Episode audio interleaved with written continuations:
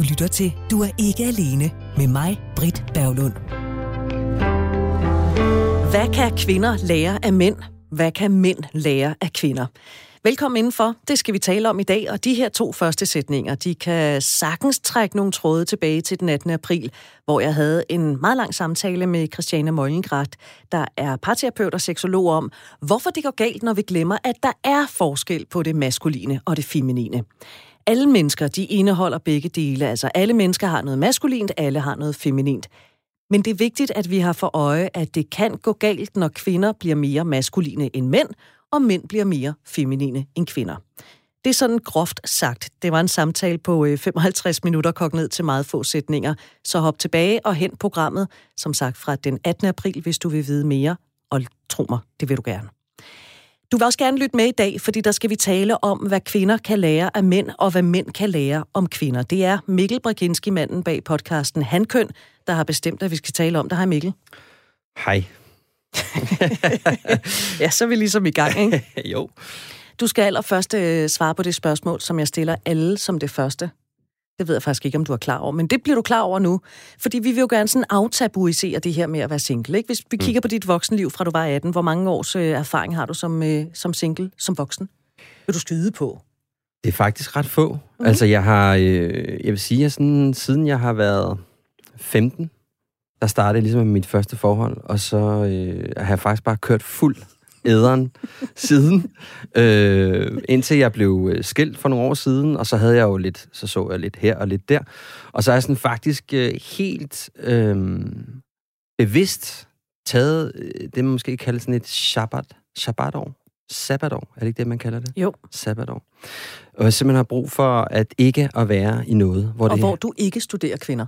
Jeg studerer kvinder hele tiden, men jeg studerer måske ikke så meget tæt på mig selv, kunne man sige. Øh, så det er, det er faktisk ret bevidst, at jeg har taget et, et, en periode, hvor at jeg har tid til at lave nogle andre ting, og gøre nogle andre ting, og, og I need to work on myself, er det ikke det, man siger?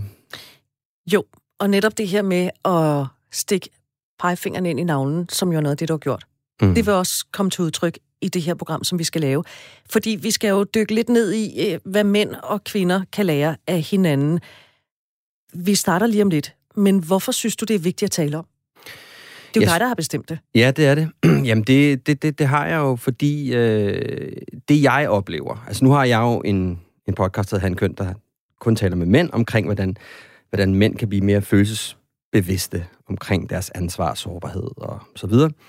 Øhm, men det jeg også oplever, det er, at der ligesom er nogle programmer, der handler noget om for mænd, og så er der nogle programmer, der handler om kvinder, eller lavet af kvinder, for kvinder, øh, med kvinder og alt muligt med kvinder. Øhm, og det er ligesom om, der er to lejre, og det jeg godt kunne tænke mig måske, det var, at vi begyndte sådan at tale lidt mere sammen om, hvordan kunne vi egentlig tale mødes på midten. Øh, hvad er det egentlig tale for nogle ting, det vil kræve af os?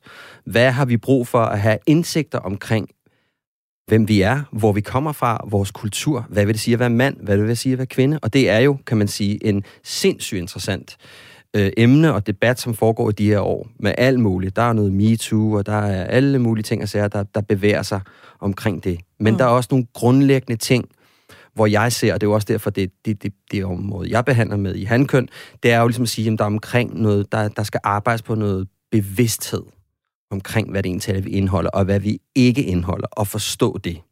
Og at vi også selv har et ansvar. Vi kan ikke blive ved med at pege fingre af de andre, og så sige, at det er deres skyld, at jeg ikke får det, som jeg gerne vil have det. Præcis, og det, og det er meget det, jeg snakker om. Det er det at lære at tage ansvar og være bevidst omkring og opmærksom på det ansvar, man har for sig selv, men i den grad også for den tilstand af den relation, man er i. Og for alle dem, som ikke har slukket radioen nu, hvor ordet ansvar blev nævnt, så kan jeg sige, at vi har to punkter på dagsordenen. Første punkt, Mikkel, hvad mænd kan lære af kvinder. Andet punkt, hvad kvinder kan lære af mænd. Ja. Måske kommer der flere punkter eller underpunkter til undervejs. Det må vi lige prøve at kigge på. Vi ser, hvad der sker. Men de næste 50 minutter, som du siger, Mikkel, make love, not war. Lad os komme i gang med at lægge ud med, hvad kvinder, nej, undskyld, hvad mænd kan lære af kvinder. Du siger, at manden indeholder en del, som han er ubevidst om. Du mand, hvad er det, du nu ved, du engang ikke vidste?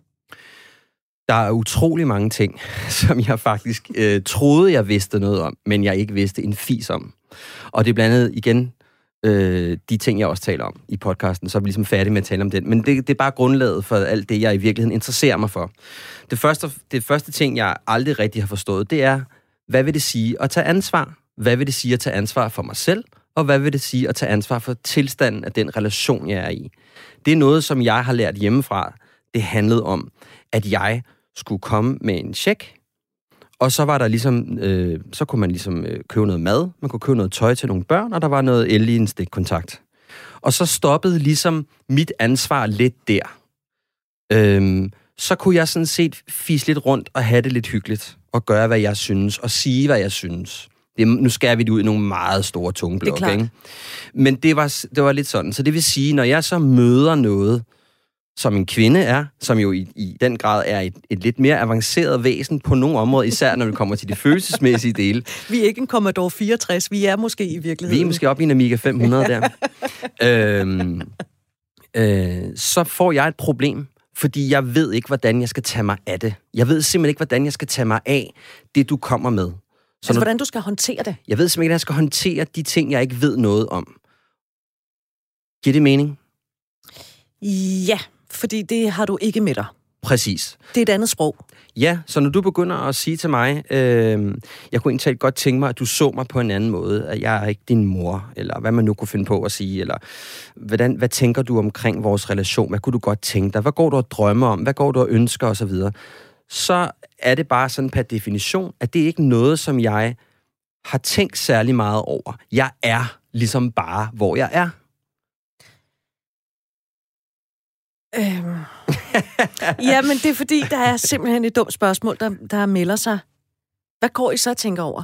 Altså, hvis I ikke går og tænker over sådan nogle ting. Ja, altså nu... Det er jo ikke, fordi I render rundt med, tænker jeg, et blankt hoved det meste nej, af tiden. Nej, men, det, men det, det, du, skal tænke på, at igen, jeg bliver nødt til at understrege, at nu skal jeg over en meget, meget bred kamp, og selvfølgelig. selvfølgelig er der alle mulige mænd, der er super dygtige til det, øh, og så videre, så videre, så, så det skal heller ikke lyde som om, at, at vi er sådan en flok tumper, der sidder nede i bunden af en brønd og sidder og, og piller på en, på en pind, vel? Men altså, det er bare lige for, at vi lige har en disclaimer, ikke? Men, men du skal forestille dig, at du, jeg, jeg kommer fra en fuldstændig gennemsnitlig dansk familie med en mor og en far og en bror, ude fra et rækkehus i Lyngby. Og derude, der fik vi otte øh, egensretter, der alle sammen var brune, og det var ligesom det, vi roterede med. Og så var der en måde, at jeg er blevet opdraget på. Jeg er blevet opdraget til, at det at, at være mand, det er noget, jeg selv skal finde ud af. Jeg skal selv finde ud af, hvad det vil sige at være en mand. Fordi det har jo ligget i vores kultur. Præcis. Så det er så noget med, at når der kommer ting, der er svære at tale om, øh, nogle ting, jeg er bange for, eller jeg var, hvad det nu kunne være, så blev det ikke rigtigt øh, taget imod. Så det vil sige, og det var jo ikke noget, mine forældre gjorde, fordi de var nogle onde svin. Det var bare, fordi sådan var det bare. Så jeg blev ikke ligesom mødt i, at der var nogle ting, jeg ikke kunne finde ud af, jeg ikke kunne forstå. Og det gør jo så, at så skal jeg selv finde ud af det. Og per definition, så er jeg jo et menneske, og jeg har ikke specielt meget lyst til at røre ved noget, som jeg ikke kan finde ud af. Ergo sum, så rører jeg ikke særlig meget ved det.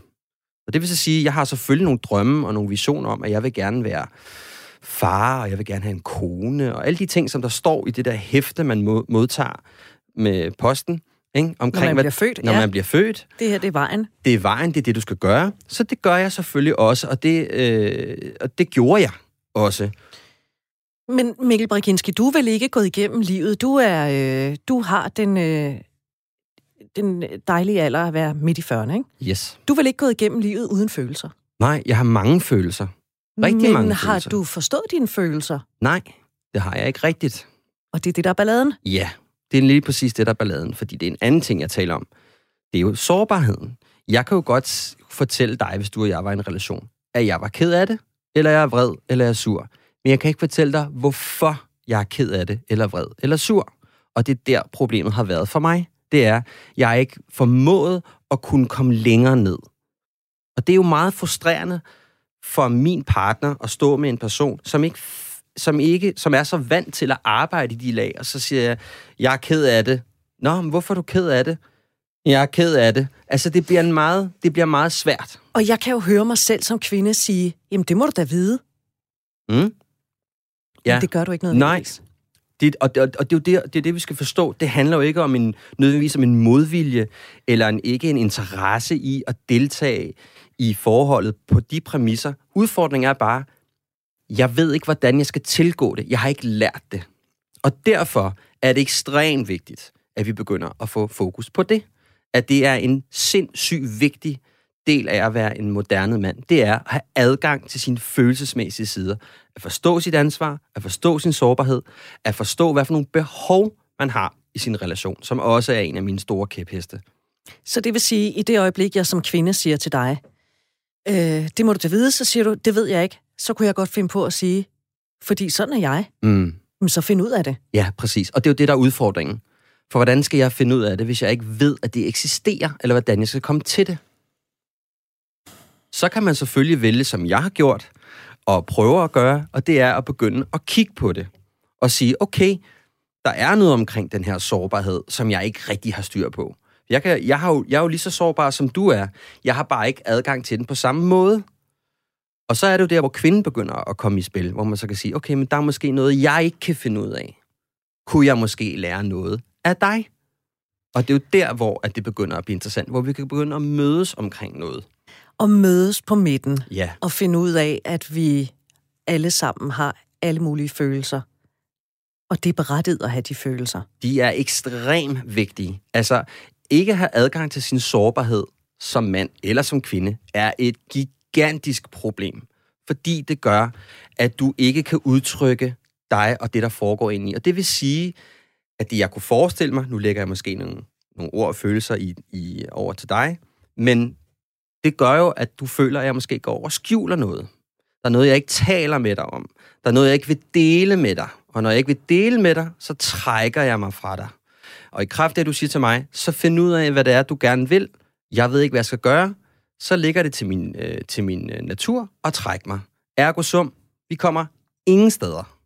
Jamen, det er jo lidt ligesom at få øh, præsenteret en arbejdsopgave på sit arbejde, som man ikke aner, hvordan man skal gribe. Det er jo ikke den, man kaster sig over. Det er jo den, der rører hen Fuldstændig. for enden af skrivebordet, og så kan det være, at den løser sig selv på et tidspunkt. Samle den her F-16. Ja, Ikke? ja. Her, øh, jamen, jeg har ikke manual. Jamen, så må du finde ud af det. Det er nok ikke det første, jeg kommer til at gøre. Jeg kan godt være, at de tager en kop kaffe og går en runde rundt på, øh, på, på, på, på banen inden, ikke? Og så kigger jeg på det, og Ja. så tager jeg en kop kaffe mere. Ja, men det er bare sådan for at prøve at skære tingene lidt op i nogle store chunks, og det er det, der ligesom er udfordringen her, det er, at vi som mænd er sindssygt dårlige til at forstå vigtigheden i, hvad sårbarheden går ud på, og forstå, at det faktisk ikke en skid har at gøre med at være femset eller feminin, eller du skal begynde at gå med tampon, eller noget som helst. Det handler bare om, at der er en del af dig, som du skal have adgang til, for at du kan udtrykke dig.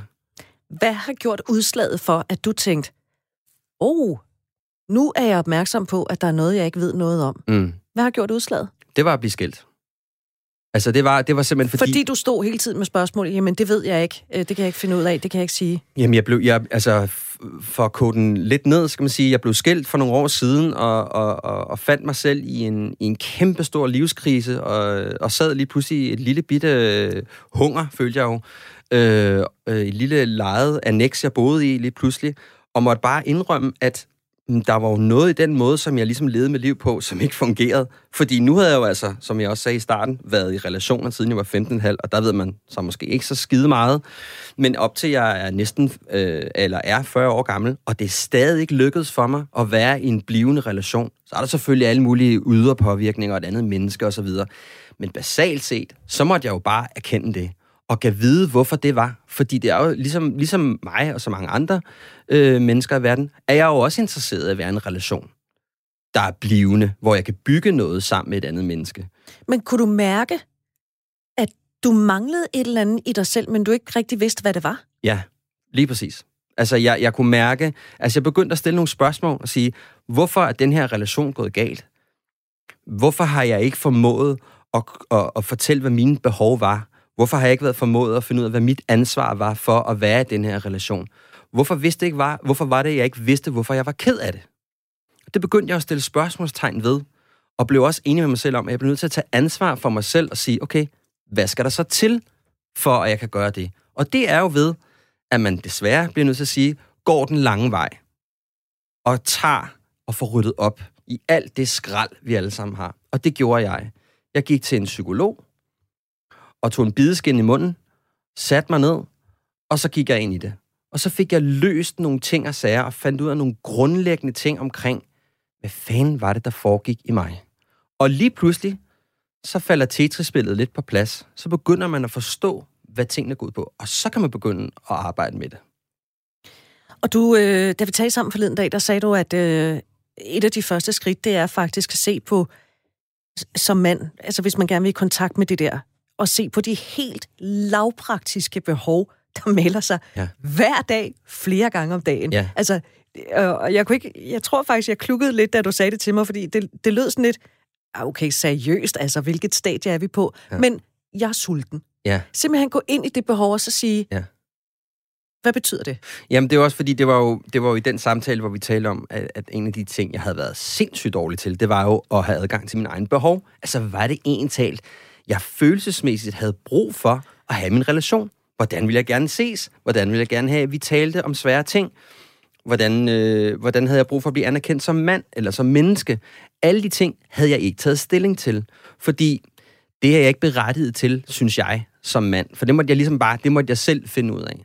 Og så måtte jeg jo begynde at sige, jamen, hvordan finder jeg ud af, hvad for nogle behov jeg har? Og det er jo med at starte helt grundlæggende at sige, hvad foregår der inde i mig? Hvad har jeg lyst til? Nu er jeg, nu er jeg sgu sulten. Nu er jeg tørstig. Hvad handler det om? Ja, hvad handler og, det om? Og hvordan løser jeg det? Hvordan løser jeg det? Ikke? Nu har jeg, og så kan man jo begynde at avancere sig lidt. Så kan man begynde at sige, nu har jeg lyst til at ringe til min ven. Kan jeg vide, hvorfor jeg har lyst til at ringe til min ven? Det er måske, fordi jeg har brug for at få noget, noget socialisering, noget snakke med et andet menneske. Jeg har haft en ubehagelig oplevelse nede på tankstationen. Ikke? Altså, hvad det nu kan være, at man begynder at lægge mærke til at blive opmærksom og bevidst om, at man har nogle behov. Så er der nogle behov, der er meget lette, der i hvert fald var meget lette for mig at tale om, som handler om at sige, jeg vil gerne ud og cykle en tur. Jeg vil gerne træne. Jeg vil gerne se den film. Jeg vil godt have det stykke chokolade. Det var rimelig let for mig at kommunikere til min kone. Men det var meget, meget svært for mig at sige til hende, ved du hvad, jeg savner faktisk en intimitet mellem dig og mig. Jeg savner faktisk, at vi er sammen, dig og mig, og bare har en dejlig, lidenskabelig, passioneret weekend, hvor der ikke er et barn, eller jeg har brug for, at du ser mig på den måde. Jeg har brug, når, jeg, når jeg kommer til dig, så har jeg brug for, at du hører, hvad jeg siger til dig, og så videre. Hvad det nu kunne have været. Ikke? Mm. Nu er det sådan nogle af mine lidt tænkte eksempler, men for at komme med et eller andet. Ikke? Øhm, så simpelthen begynde at blive opmærksom på det. Og det, der er så sindssygt interessant, og nu kommer hele... Nu stammer puslespillet så her. Ups, nu bliver spændende. Nu sætter vi ild til lunden, og så får vi et festfyrværkeri ja. af kinesiske dimensioner. Ja. Kom med det. Når du begynder at blive opmærksom på, at du har et ansvar, og bevidst omkring, du har nogle behov, og bevidst omkring, du har noget, en, en sårbarhed, og du skal, og det har vi så ikke talt så meget om, omkring det er også at have et formål i sit liv, som ikke handler om hjemmet, så kan du ikke undgå at begynde at arbejde med dig selv, fordi du begynder at blive bevidst og opmærksom på, at der er nogle ting. Og du kan ikke lade være med at være bevidst opmærksom på det, hvis du vælger at gå ind i det. Altså, det er lidt, lidt som, er det ikke den røde pille, man tager i Matrix? Ikke? Der er nogen, der har set den, den film. Nå, det er også ligegyldigt. øh, men altså, man, kommer, man, man, man opnår et bevidsthedsniveau, hvor du simpelthen ikke kan lade være med det.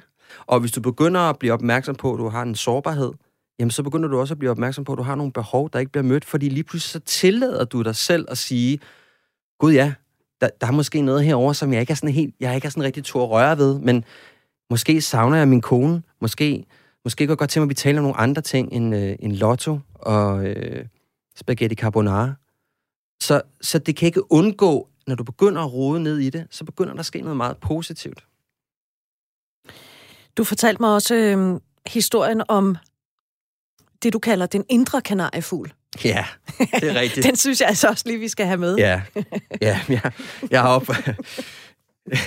Ja, det er jo det, øh, jeg, jeg har opfundet en, øh, jeg ved ikke, jeg har ikke opfundet kanariefuglen, kan man sige. Det er der nogle andre, der har gjort. Det har, det har den gode herre sikkert lavet. Men anyways, øhm, jeg, øh, jeg leger lidt med et begreb, jeg kalder den indre kanariefugl. Og den indre kanariefugl, det refererer til, at i gamle dage i kulminerne, der, havde man, der tog man en øh, kanariefugl med ned i et bur. Det stoppede man faktisk først med, jeg tror det var sådan noget i 1980'erne først. Men det der er ved kanariefugle, det er, at øh, hvis der kommer øh, ilte eller metangas og så videre, så drejer de simpelthen om. De kan ikke tåle den form for luft. Så de kunne ligesom, de kunne ligesom regne ud, når fuglen holder op med at pip, så er det bare ud af den mine.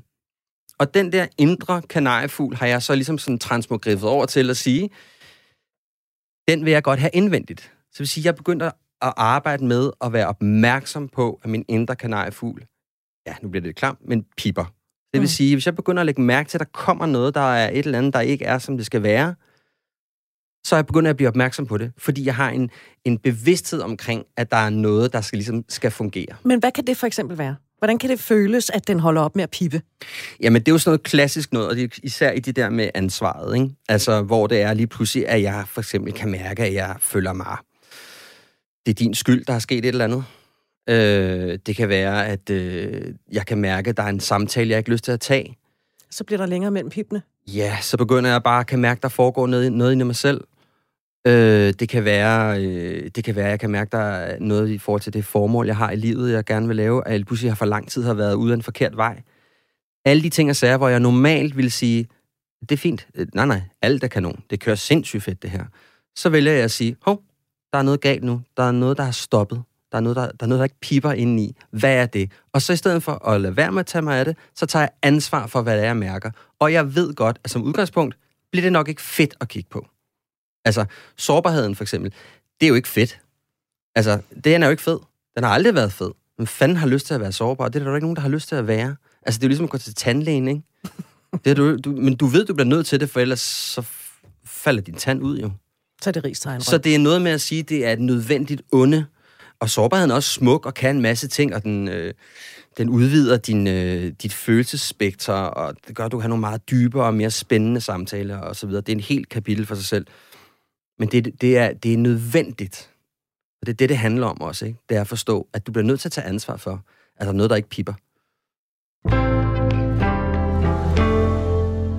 Du lytter til øh, Radio 4. Du er ikke alene af programmet. Du lytter til, øh, jeg hedder Britt Berglund. Jeg har besøg af Mikkel Braginski, manden bag podcasten Handkøn.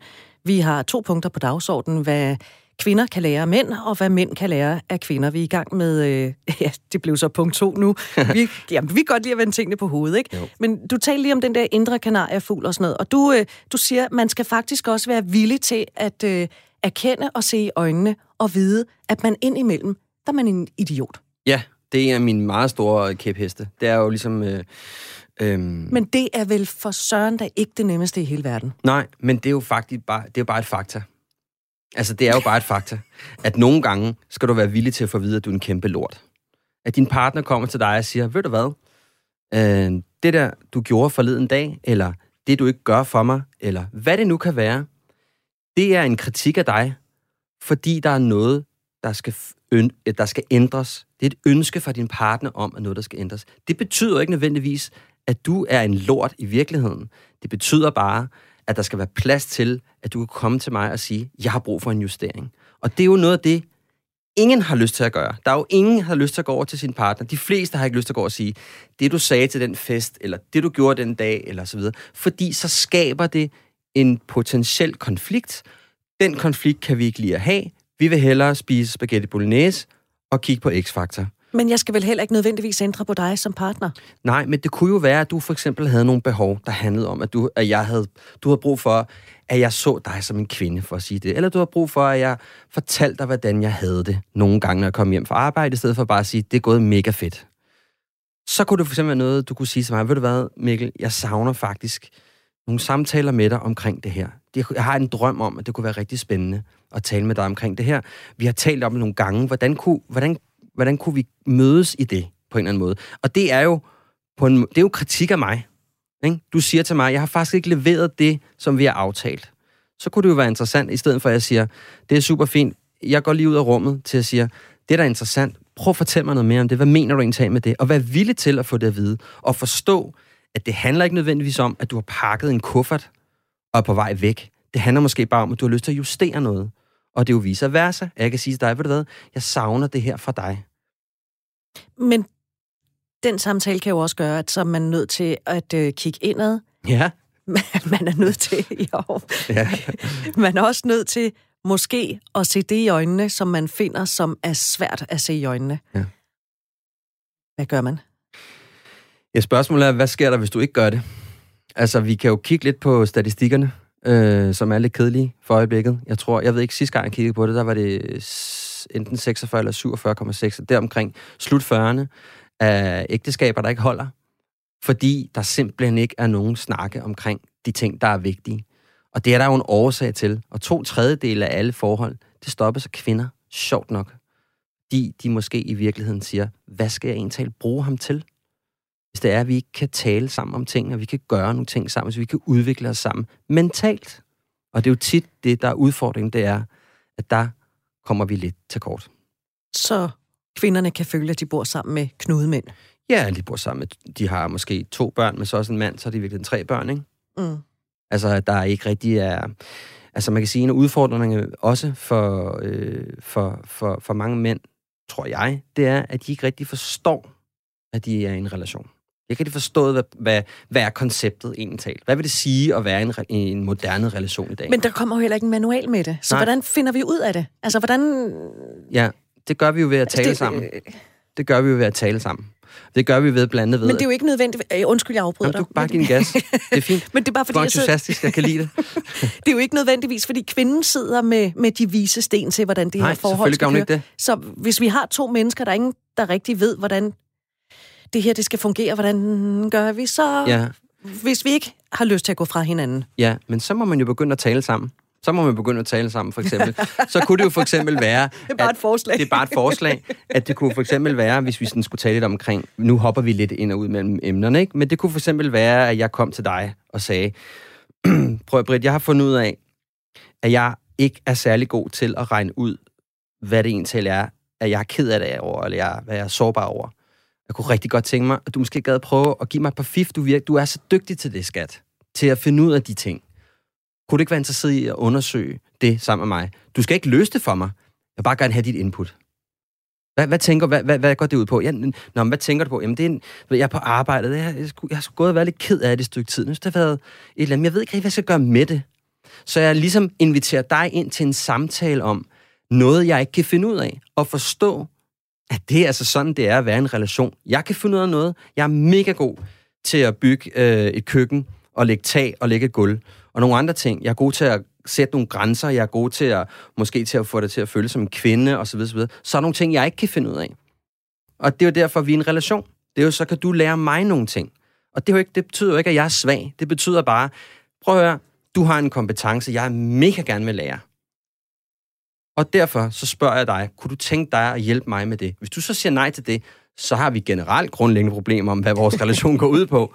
Men hvis jeg kommer til dig, så tænker jeg umiddelbart, at du kunne have en lyst til at sige, det vil jeg da gerne. Jeg ved ikke, om jeg kan løse det. Siger, nej, nej, det ved jeg heller ikke, om du kan.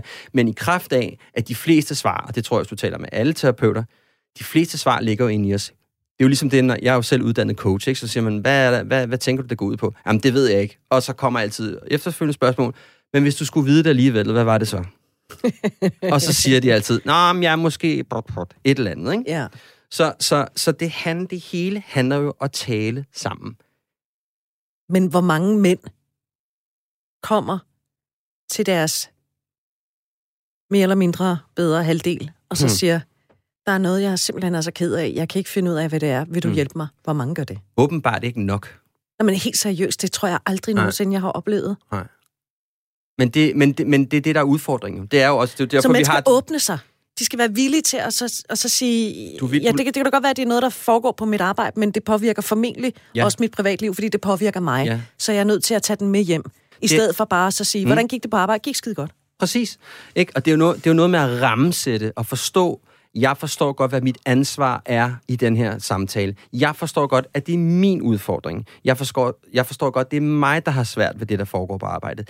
Det, jeg beder dig om, det er at få dit input, fordi jeg har den, jeg har mest tillid til i verden, det er dig. Vi bor sammen under samme tag.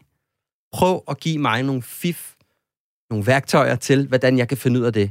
Du skal ikke lø- jeg, det er ikke, fordi jeg beder dig om at løse det for mig. Prøv at give mig noget input. Og lige pludselig sidder man og pingponger, og så får du lige pludselig en helt anden nærhed. Lige pludselig begynder du at tale om noget af det, der egentlig tal handler om. Og der er det vigtige, det er at flytte hinanden og blive bedre sammen. Og det er det, sårbarheden blandt andet kan. Og det er det, ved, at du tager ansvar. Fordi der også sker, når du tager ansvar, det er, så ved du, hvor du har mig henne. Det her står jeg på mål for. Det der står jeg ikke på mål for. Jeg havde på et tidspunkt en, en gæst inde i, i Han Køn, en øh, lille, lille ny forfatter, der hedder Ib Michael. Jeg ved ikke, om du har hørt om ham. jo, jo Ja. der er et eller andet, der dæmmer i Jeg tror kun, han har skrevet 60 bøger eller sådan noget. Men Sådan noget han sagde noget ret klogt. Han sagde, at øh, du har ansvaret for din egen lykke og dine egne orgasmer. Altså, du ved, det, det synes jeg bare var så sjovt sagt. Ham og hans kone, de har været sammen nu i mange, mange år, 30 år, tror jeg. Der er nogle helt klare rammer for, hvad de godt ved, hvad de selv står for. Det har de talt om fra starten af. Det her står jeg for. Du står for det der. Du kan altid komme til mig. Men det er ikke mig, der skal løse det. Og det er, jo, det, er jo, det er jo det, det handler om. Forstå, hvad, hvad er din rolle i den her relation. Og det er også derfor, jeg taler omkring det at, have, altså at tage ansvar for tilstanden af relationen. Jeg er en relation. Jeg er bevidst omkring, at vi er to mennesker. Hvis jeg kan mærke, at der er noget i dig, der ikke fungerer, og du har svært ved at sætte ord på, så er det mit ansvar at prikke dig på skulderen og så sige, pusse nusse musse, øhm, jeg fornemmer, at der foregår et eller andet i dig. Er det noget, er det bare mig, eller hvad, hvad er det? Men hvis jeg kom som kvinde mm. til en mand, og så sagde det, Mm. vil han så ikke himle med øjnene og sige, åh, oh, here we go again, nu skal vi igen sandsynligt. tale følelser. Jo, helt sikkert.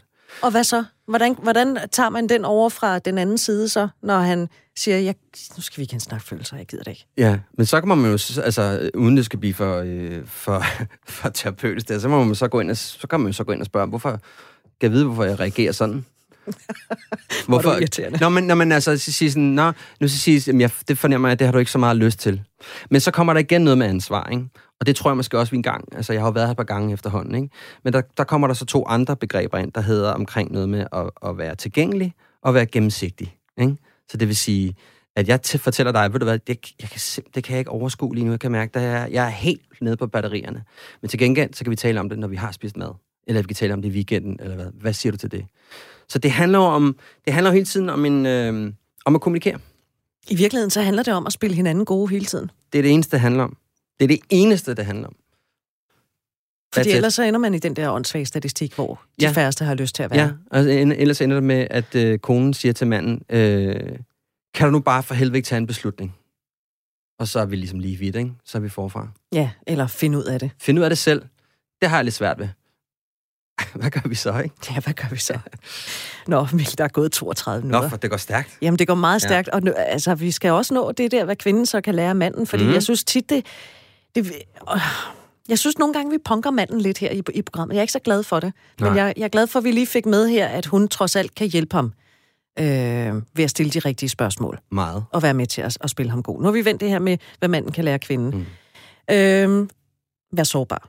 Ja. Fagne og mærke følelser med kærlighed. Mm. Hvad så med kvinder? Hvad kan kvinder lære af mænd? Det er jo dig, der har bestemt emnet.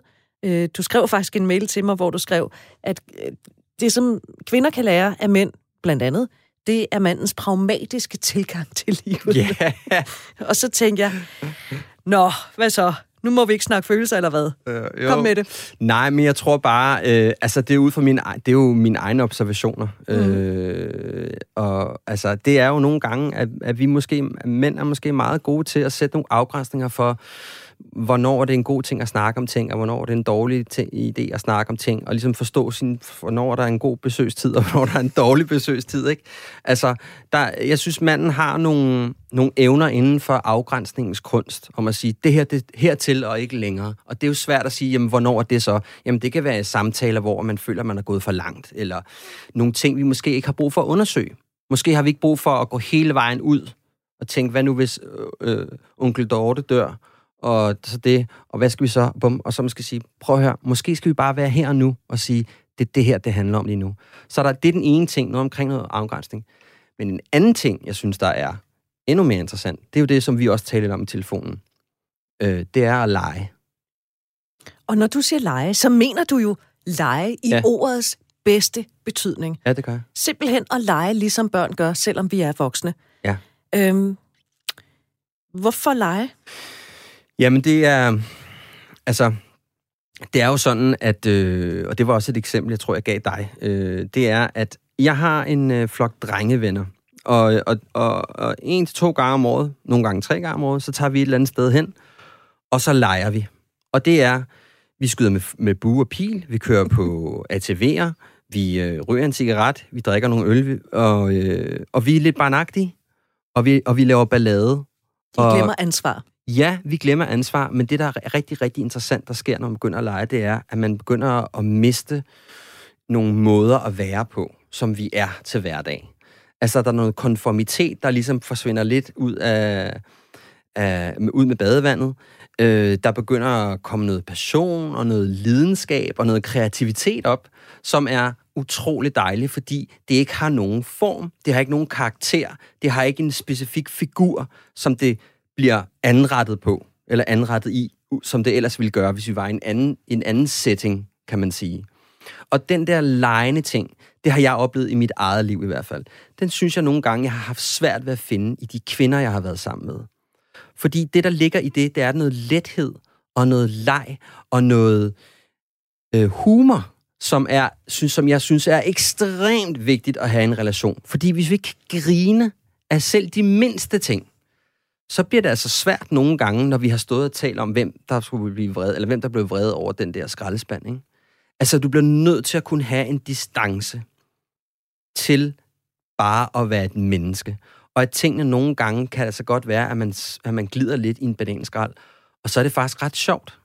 Og den der, den der måde at være til på, som jeg også sagde før, den der passion og lidenskab, den borger altså for noget meget, meget spændende kreativitet, som kan ske imellem dig og mig som et par.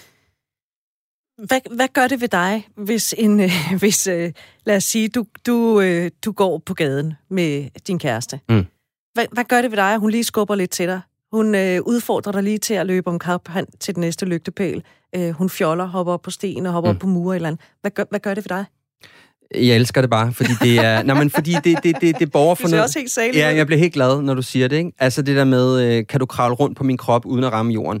Altså ved den der, hvor man skal sådan, som sådan, som en sådan, øh, monster kravle rundt, og man må ikke røre jorden, fordi den er giftig, ikke? Altså, jamen det, det, det gør ved mig, det er, det, det, det, det, det, øhm, det skaber noget lethed, som er ekstremt vigtigt, fordi det er sgu da ikke særlig let at leve. Altså så det der med, at man kan se, at vi kan lige chatte til hinanden, eller du ved, sådan, sige, ah, fuck dig, du ved, sådan, og så griner man lidt, fordi det synes man var lidt sjovt. Det skaber bare en mulighed for, at der er noget, noget lethed, noget luft, noget humor, noget tilgivelse, som er lettere at finde. Ikke? For eksempel, når man har stået og skændt om et eller andet, og så kan jeg så godt finde på at sige, hold da kæft, der blev vi sure på hinanden, hva'? og så siger hun, ja, det gjorde vi godt nok. Så er, det ligesom, så er det ligesom at forstå, at det her, det er en ting, der er foregået ud af mange andre ting. Det er ikke noget, vi skal lægge ned og bogføre, og så sige, kan du huske det, vi havde også, vi havde også den der samtale omkring det her med, med, med, med skraldespanden. Det var noget frygteligt råd. Altså, at man kan se humoren og letheden i at være sammen. Fordi hvis det ikke er der, så risikerer du, og det har jeg selv oplevet i mit liv, det bliver simpelthen for seriøst. Og livet det, kan blive for seriøst. Livet er jo ekstremt seriøst. Altså, som min kære afdøde far sagde, livet er jo ikke for de knækkede. Nej, det altså, det er det jo ikke. Nej, det er det, det er fandme hårdt at være Man menneske. Man skal have brede skuldre. Du skal have brede skuldre og, og en god, øh, god fodformet en, du kan træde igennem øh, masken med. Ikke? Så, så, så altså, øh, det er så vigtigt. Og det oplever jeg bare, og det kan være, det kan du måske, jeg ved godt, du kan ikke borge for alle kvinder i, nej, nej. i Danmark, men, men jeg oplever bare meget tit, at det er som om, at kvinden mister lidt det der lejende element. Ja, det vil jeg give dig fuldstændig ret i, fordi, og det, jeg har stået og tænkt på, mens du har fortalt om, det, det er, øhm, jeg er blevet bedre til det, men jeg kan mærke følelsen af, at være voksen, jeg er 48, mm. skulle blive 8 år igen. Det er sgu også lidt grænseoverskridende på en eller anden måde. Ja. Altså, det er også der, hvor jeg kan blive lidt sårbar, fordi jeg lige pludselig viser en anden side af mig selv. Ja. Og den synes jeg måske godt kan være lidt... Øh... Jamen, fordi det er ukendt terræn i virkeligheden, for jeg har måske ikke været der i hvad? 30 år? Mm. Jamen, det kan jeg også godt forstå. Og det er jo, også, det er jo ikke sådan noget med, at vi skal, at vi skal, tage, vi skal male klovneansigter og løbe rundt nede i Bilka og sige blip, blup. Det kan jo lige så godt være netop med, som du siger, som er et super fantastisk eksempel, hvor du siger, at du bare lige puffer til mig. Eller øh, man hold mig lige og kravle op på en sten, eller hvem kan spise den, hvem kan drikke den her kop kaffe hurtigst. Eller, altså, det er jo små ting. Det er jo ikke sådan noget med, at nu skal vi i lejeland og have blæ på. Det er jo ikke der, jeg er. Det er bare for at sige, at det lejende, at det, at man kan se humoren i de mindste ting, tror jeg, er ekstremt vigtigt for længden af den relation, man er i. Og nogen synes sikkert, at det er totalt langt ude, det jeg siger. De vil hellere læse en bog, eller hvad ved jeg. Det skal de gøre. Fyr den af. Jeg siger bare, for mit vedkommende, og det tror jeg for mange mænd, det er, der skal leges. Jeg boede på et tidspunkt sammen med en, øh, en kæreste. Når jeg kigger tilbage på vores forhold, der var nogle ting, der simpelthen ikke fungerede. Det er også derfor, vi ikke er sammen i dag. Mm. Der var også ting, der fungerede. Men det billede, som jeg får i mit hoved, når jeg tænker på den tid, vi boede sammen, det var, når vi sad øh, ved aftensmåltidet. Det, øh, han gik meget op i. Der skulle altid være en anden form for snittet salat, ikke? Altså, så, så skulle det være der gurker og tomater, du ved, alt det der, ikke? Det skal Ja. simpelthen være så sundt det hele og sådan noget. Og så begyndte vi, øh, det blev efterhånden ret ofte, at vi begyndte at, også, også selvom der nogle gange var børn til stede på matriklen, øh, at sid- vi sad over for hinanden, og så sad vi og kastede efter hinandens munde med små agurkestykker eller Det et eller andet. Og i starten, der havde det sådan et, prøv at høre, det, stop nu, lad nu Ja. være. Altså, du, Ja. Og du får selv lov til at samle det op bagefter. Men så gik der jo sport i det. Ja, ja. Og hvad, hvad, Og- synes, hvad og synes det du, det sjove- gav det? Jamen det sjove er jo, at det er det, jeg husker tilbage på, Ja. når jeg husker tilbage på det forhold. Fordi det var der, hvor der blev grinet, så man fik ondt i maven. Præcis. Det var der, hvor knoglerne raslede af Ja. grin, ikke? Det det, husker man, ikke? Ja. Man husker ikke den gang, hvor man sad... Kan du huske den aften, hvor vi sad ved pejsen? Jeg røg, Præcis. jeg røg snade, og vi læste øh, Borte med blæsten. Det For husker hinanden. man ikke. Det er sikkert også et dejligt minde. Men altså, humoren er jo det, der har gjort det interessant. Vi- Det at grine, det at have det sjovt. Lethed, altså. Det, det, det må det handle om, fordi, som vi sagde før, livet er jo ikke for de knækket. Der er nok at tage af. Der kan være lort, ikke? jo, jo. Altså, Det var, jeg er bare ret bevidst om, at det, at vi gjorde det dengang for, ja, det er så efterhånden mange år siden, det er vel 10 år siden eller et eller andet, mm. det gjorde, at jeg fik åbnet for den side af mig selv. Så jeg i dag er meget mere lejende, end jeg har været før ja, i virkeligheden, mm. selvom jeg så er blevet 10 år ældre. ja. Og det er egentlig ret fedt at have adgang til den, fordi det gør også, at jeg ikke... Ja, jeg er 48, men for fanden da. Nogle gange så er jeg også bare 8. Ja. Og det er okay. Det gør ikke, at jeg føler, at jeg bliver at der samler sig skide meget støv på mig. Nej, fordi du skal også huske på, at vi har jo alle sammen et indre barn, ikke? Og det der indre barn, det skal jo også have lov til at være med til bordet en gang imellem, ikke? Ja. Nå, men fordi der inde i det indre barn er der jo en masse ting og sager, som man synes er, som man er uafklaret med, og svære, og alle de ting, vi, alle de frygtelige traumer, vi alle sammen render rundt med fra vores barndom, var jeg lige ved at sige, ikke? Men alle de ting og sager, og, og, og for mig, når jeg ligesom sådan får lov til at tale lidt med mit indre barn, og råbe og skrige, og lave fjollede stemmer, og hvad jeg ellers skal finde på, jamen det løsner bare lidt for det hele. Ikke? Og det gør også bare, lad os nu invitere lille Britt og lille Mikkel med til bordet. Så kan de også sidde og grine lidt. Måske kan de også være lidt sårbare sammen. Måske, måske kan de også øh, måske giver det adgang til nogle andre ting, en anden måde at være sammen på. Mm. Så det åbner op for humor, men det åbner også op for en stor sårbarhed, som du selv siger. Åbner op for, at du tør vise over for mig, at du ser fjol ud med remoulade i næsen. Mm. Altså, det, det, og det gør jo bare sådan, siger, "Nå, men du er jo for helvede bare et menneske, så måske var det bare, måske var det bare en skraldespand, der bare, du ved, som ingen gad at tage, og nu var der gået flyver i den. Ja, måske skal jeg ikke være bange for at tage den næste konflikt, fordi at nu ved jeg, at du bare er et menneske. Ja, Hvorfor tror du... Nej, jeg kommer lige med min egen tese ja først. gør det, gør det. Hør mig. Ja, jamen, det er fedt. Hokus pokus, mig fokus. Ja, Grunden til... Øhm, jeg tror egentlig, du har ret i, at kvinder kan lære det her med leg af mænd. Jeg tror, at grunden til, at nogle kvinder kan have svært ved at få adgang til den del af sig selv, det er, fordi vi skal være... Vi er projektledere. ja Vi skal absolut. sørge for, at det hele tiden fungerer. Mm. Vi skal sørge for øh, hjemmet. Vi har også et arbejde. Der er måske også nogle børn. Øh, vi har måske også overtaget fra manden at have kontakten til familie, omgangskreds, venner, alt det der. Der er også nogle sportsaktiviteter for børnene, der skal plejes alt det der. Mm. Så det der med at miste, eller sl- i virkeligheden ikke miste, men slippe kontrollen, kan måske være lidt angstprovokerende. Det er min tese. Hvorfor tror du, kvinder måske ikke er så gode til at lege? Præcis derfor. Jamen så. Nå, men, nej, men altså, det, det, det, det tænker jeg vil være, vil være en øh, generel udtalelse, for mange siger, jamen, der er jo for helvede nogen, der skal være den voksne her, ikke? Altså, ja, Præcis. ikke? Og, og det, øh, det er da også et enormt stort problem, fordi så betyder det jo lidt, at din partner ikke helt har forstået, hvad det er, han er en del af. Og det er jo lidt igen tilbage til min tese omkring at forstå sit ansvar, og forstå sin ansvar i relationen, og sine behov, og blah, alle de ting, jeg. Det, det vil jo også betyde, at så er der nogle ting, som jeg ved, jeg kan finde ud af, og der er nogle ting, jeg ikke kan finde ud af. Du ved, hvor du har mig henne, du ved, hvad jeg står for. Og så kunne det for eksempel være, at der så også var plads til, at du kunne lege, hvis du ikke skulle bruge så meget tid på at sørge for at være mor for os alle sammen, Mm. hvis det giver mening. Det gør det. Okay. Og grunden til at stille det, er bare fordi jeg står og tænker over det, du siger. Mm.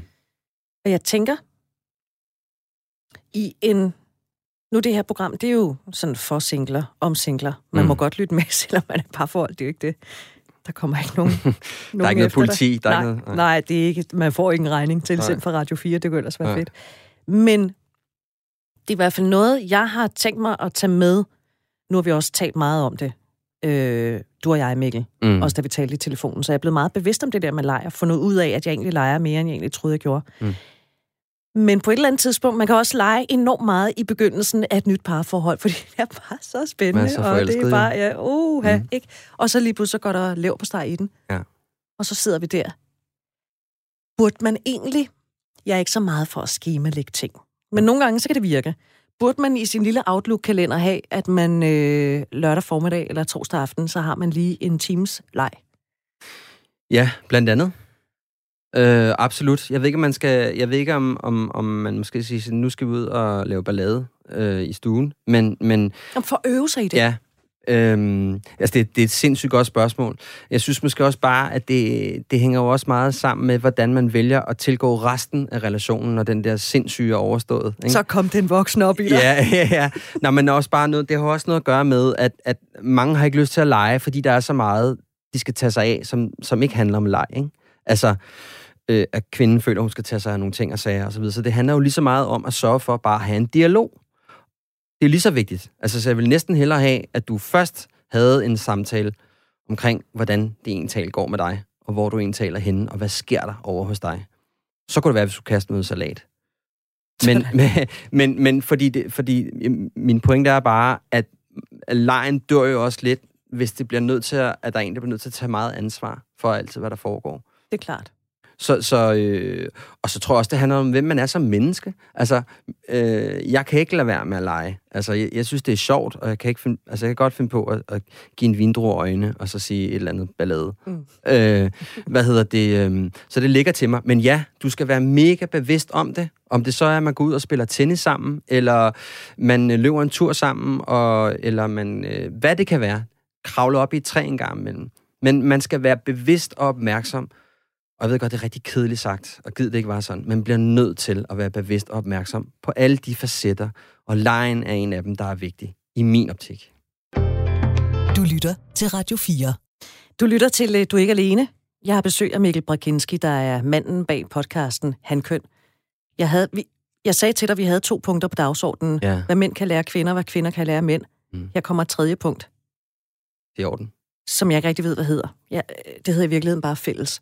Det er fedt. Lad os Fordi... Lad os lege. Lad os lege. Ja. Du sagde, det kunne være fedt, hvis manden kan lære sårbarhed af kvinden. Mm. Få bedre adgang til sit følelsesliv. Få bedre adgang til, hvad, hvordan har jeg det nu? Hvordan synes jeg, at det her, det kører? Mm. Få adgang til at tale om, hvordan det går. Kvinden skal slippe kontrollen. Hun skal lege lidt mere. Hun skal mm. være lidt, altså have en lidt højere puls, ikke? På den fede måde. Ja. Lidt, lidt, lidt, op i, lidt op i motorgang, ikke? Jeg synes, eller begynder vi her at overtage hinandens roller? Og nu er jeg nødt til lige at hive den tilbage til noget, som jeg talte med Christiane Møllenkragt om der for et par måneder siden om, at jamen, hvis vi prøver at tage hinandens roller, så ender vi som sådan nogle unisex-typer, mm. som ingen synes er fede, og så kan vi slet ikke finde ud af noget. Mm. Så er det ikke også den forskellighed, der gør, at vi øh, synes, det er lidt spændende, det hele? Jo, det har du da fuldstændig ret i, men, men jeg synes, de emner, vi ligesom har talt om i dag, synes jeg ikke er sådan kønsspecifikke. Altså, jeg ved godt, vi taler om, hvad er det, manden kan lære kvinden, og hvad er det, kvinden kan lære manden. Øh, det, er jo, det, jeg taler om, det er jo mere sådan maskulin og feminin dyder, som vi begge to har i virkeligheden. Jo, jo, man kan sige, at alt det der med sårbarheden, det er vel i virkeligheden det, sådan det feminine, ikke? Ja, det ved jeg ikke, om det, det er måske... Et, eller det er det, det måske. Det er, ja, altså for mig er det ikke nødvendigvis en feminin eller en maskulin ting. Det er en menneskelig attribut, som det hedder så fint på fransk. Øhm, jeg ser, at der er nogle, jeg ser, at der er nogle, nogle yderpunkter, som er maskuline og feminine. Altså, jeg har lidt bredere skuldre, måske en lidt dybere stemme end dig. Der er nogle ting i mine hormonelle balancer, som gør, at du synes, jeg er interessant. Der er nogle sådan helt biologiske ting i, som du synes er spændende. Og så har jeg selvfølgelig også nogle måder at agere på i verden. Det er jo nogle ting, der tiltrækker dig. Og viser versa, du har nogle feminine dyder. Indimellem det, som jeg ser det, der ligger der en stort hav af følelser. Og det er ens. Vi har bare to måder at tilgå dem på. Så, så, så det, jeg i virkeligheden taler om, det er ikke så meget omkring, om jeg har det ene køn eller det andet køn. Det handler mere omkring, hvad gør jeg med de følelser og de fornemmelser, som vi begge to har. Måske kan du lære at lege lidt mere af mig. Måske kan du vise mig, hvordan jeg bliver bedre til min følsomhed. Men det er jo noget, jeg har. Så i virkeligheden så handler det bare om, at manden skal genopvækkes, have genopvækket noget, eller måske for første gang vækket noget i sig selv, som ikke har en fis at gøre med, om man er mand eller kvinde. Og opleve en helt ny side af sig selv, hvor ja. han måske i virkeligheden lander meget mere, bliver mere grounded i sig selv. Altså, det er med statsgaranti, at du får et meget bedre liv ved at have adgang til de her ting. Vi kan alle sammen bedst lide at ligge inde i midten, hvor der er trygt og rart. Ikke? Mm-hmm. Altså, der er ikke noget der... Der folk også på motorvejen, den, tre, den tredje Fuldstændig. Der er ikke nogen, der ved, der er noget af højre og venstre side. Men anyways, øhm, og når du har adgang til dine følelser, så har du også adgang til større ting. Ikke? Altså, du kan mærke mere, hvis du er ked af det, men sjovt nok kan du også mærke mere, når du er glad. Fordi det giver, sårbarheden giver adgang til de ting og sager. Så, så det er jo det, følelserne kan. Og det har ikke en fis at gøre med, om du er mand eller kvinde, eller hvad det, har, hvad, noget, hvad det har noget at gøre med. Det giver dig et mere nuanceret liv. Det giver dig en adgang til din partner, som handler om, hvor I taler om det, det handler om, i stedet for at tale om spaghetti bolognese eller den skraldepose, som vi nu har talt om nogle gange. Så det er et ønske om at få et bredere forståelse for sine egne følelser. Og faktisk, sådan som jeg forstår det, så kan man leve sammen i rigtig lang tid, uden faktisk at kende hinanden, som i, at han kan ikke finde ud af øh, at udtrykke sine følelser, få mm. adgang til sine følelser. Hun kan ikke slå håret ud, slippe pænheden og kontrollen. Og så kan man i virkeligheden leve uden egentlig at kende hinanden øh, ja. særlig godt. Ja, det er den der med, men jeg troede, du godt kunne lide det på den måde. Ikke? Har du nogensinde fået den at vide? Og så er det fordi, jamen, det har vi da aldrig talt om. Det har vi da aldrig talt om. Ja. Men jeg troede da godt, du kunne lide det på den måde. Jeg tror du synes, det var sjovt at tage sig Sådan har vi da altid gjort. Det har vi altid gjort. Nå ja, men det er fordi, jeg har måske ikke lige været opmærksom på de behov, jeg havde. men jeg har faktisk fundet ud af, at der er nogle andre ting, jeg godt kunne tænke mig at undersøge på en anden måde. Og nu ved jeg godt, nu, bliver, nu taler jeg så meget terapeutisk. Man skal selvfølgelig tale med sit eget sprog, men det har noget at gøre med at opdage så meget som overhovedet muligt ved hinanden. Det er jo det, der er interessant. Det er jo mysteriet, der er spændende. Det er jo interessant. Jeg vil jo gerne vide, hvorfor gør du sådan der? Hvad, hvad går det der ud på? Det er vildt nysgerrig omkring. Og det er, og det er jo det, der gør det spændende, som jeg ser det. Og i virkeligheden allerede fra det øjeblik, hvor man møder hinanden, ja.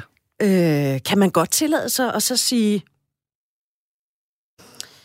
øh, jeg synes, vi skal lave en aftale om, at vi... Øh, øh, jeg er ude på en is, der knager, for jeg kan ikke formulere det, kan jeg godt mærke, men at man allerede fra starten laver en aftale med hinanden om, hvordan kommunikerer vi to. Ekstremt vigtigt. Øh, fordi det, det er jo noget, vi tager for givet. Det der med kommunikation, det sker jo bare, at vi taler sammen, og så taler vi ikke sammen. Altså, herregud. Jamen, det er jo ligesom det, lidt det der med, at, øh, og igen, jeg tror måske, vi har berørt det her på et tidspunkt i en af de andre øh, udsendelser, men i det, du møder et nyt menneske, så begynder du allerede at antage nogle ting. Og det er jo det, vi gør hele tiden. Vi antager alt muligt. Ikke? Så det kan for eksempel være, at du kommer 10 minutter for sent. Så antager jeg nu per definition, fordi det gør du så også næste gang, at du har ikke et problem med tid. Så kan det for eksempel være, at du betaler, du vil gerne betale for dine egne ting. Når, du, øh, har købt, når vi har købt kaffe, siger du, nej, jeg vil gerne betale selv. Okay, du er meget selvstændig. Jeg begynder allerede fra det tidspunkt af at antage en masse ting om dig. Og, det, og så bliver vi gift og får børn, og jeg antager alt muligt. Og lige pludselig siger du, jamen jeg kan slet ikke lide rødbeder. og så siger jeg, Nå, men det har jeg, altid, jeg har altid lavet en, en salat med rødbeder, du har altid spist. Ja, man kan faktisk ikke lide det. Og det er det, vi helst skal undgå. Så derfor så kan man sige, det er en, jeg lagde mærke til, øh, jeg lagde mærke til, at du kom 10 minutter over. Øhm, hvad hedder det? Øhm, hvordan har du det med tiden? Fordi det er, altså, det, kunne jeg, det bliver jeg da lidt nysgerrig på. Øh, at det er ligesom, og, det, og igen, brug humoren sige, Nå, men det er da godt, jeg ikke havde bestilt en soufflé, ikke? fordi så havde den der faldet, inden du kommet. Ikke? Oh, men det der er ikke også bare et nyere stød?